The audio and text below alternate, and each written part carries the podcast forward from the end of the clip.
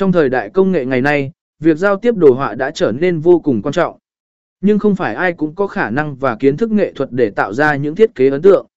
May mắn thay, Canva đã ra đời với sứ mệnh đơn giản hóa quy trình thiết kế, giúp mọi người tạo ra những sản phẩm chuyên nghiệp mà không cần đến sự giúp đỡ của các nhà thiết kế chuyên nghiệp.